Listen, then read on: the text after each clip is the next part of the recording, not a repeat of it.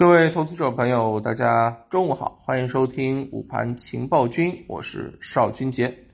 这个上午收盘了，我们可以看到啊，这个今天沪指早盘是低开的啊，确实受到了一些外围的这个影响，但是低开之后呢，窄幅震荡啊。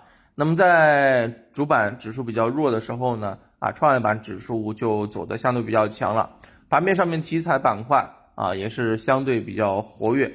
而对应的呢，就是周期股出现了一个普遍的调整。那当中啊，这个题材方面，元宇宙啊又出现了一个大涨，美盛文化已经五连板了啊。这个轩亚国际呢也是二十厘米的涨停。嗯，此外啊，元宇宙相关的一些传媒、游戏、虚拟板块啊，虚拟现实板块也是出现了一个啊明显的一个大涨。那么另外一方面呢，比如说像白酒啊，在盘面当中也是出现了一个震荡走强啊。那么涨幅居前的主要是一些小市值、弹性比较高的这些白酒概念股啊。那么还有一些这个连板概念股表现的也不错。总体上呢，个股呈现是涨多跌少，超过两千四百只个股上涨。沪深两市半日的成交额是超过了七千一百亿元啊。嗯，不过这个量呢，较昨天相比是有明显缩量的啊，明显缩量的。那么。盘面当中给我们透露出的这个信号呢，其实已经是啊非常明显了。还是啊，首先从啊这个炒作的这个角度去考虑的话啊，要去考虑一些啊位置相对比较低的，或者说是有消息刺激的、相对比较活跃的。那么短期啊累计涨幅过高的一些这个啊这个相关的这个板块的话呢，调整之后，我们就看到了它。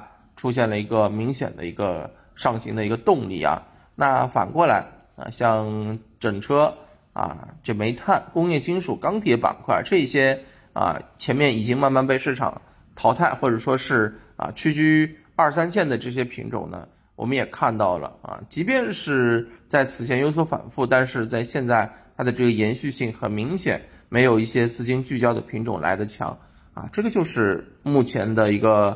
啊，普遍的一个现状。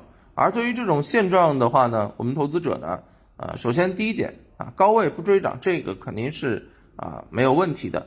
那么另外一方面呢，对于一些低位的品种，也要考虑它在未来的一个驱动力有没有消息的一个刺激，对吧？那比如说像绿电、碳中和、氢能源这种啊，芯片、半导体、军工这种，那回落你肯定可以参与。但是如果说是啊钢铁、煤炭啊回落之后，你要想一想。啊，它在未来是不是有同样的高景气啊？这个前景，如果没有的话，那么你在这个时候就应该做出正确的选择，好吧？嗯，盘面还是震荡为主啊。那么下午的这个看点呢，是这个指数是不是能够往回升一点，往回走一点啊？这样的一个情况如果出现的话呢，啊，我们的 A 股依然是我们熟悉的样子，好吧？行，那中午就跟大家聊到这儿，我们下午抽盘之后再见，拜拜。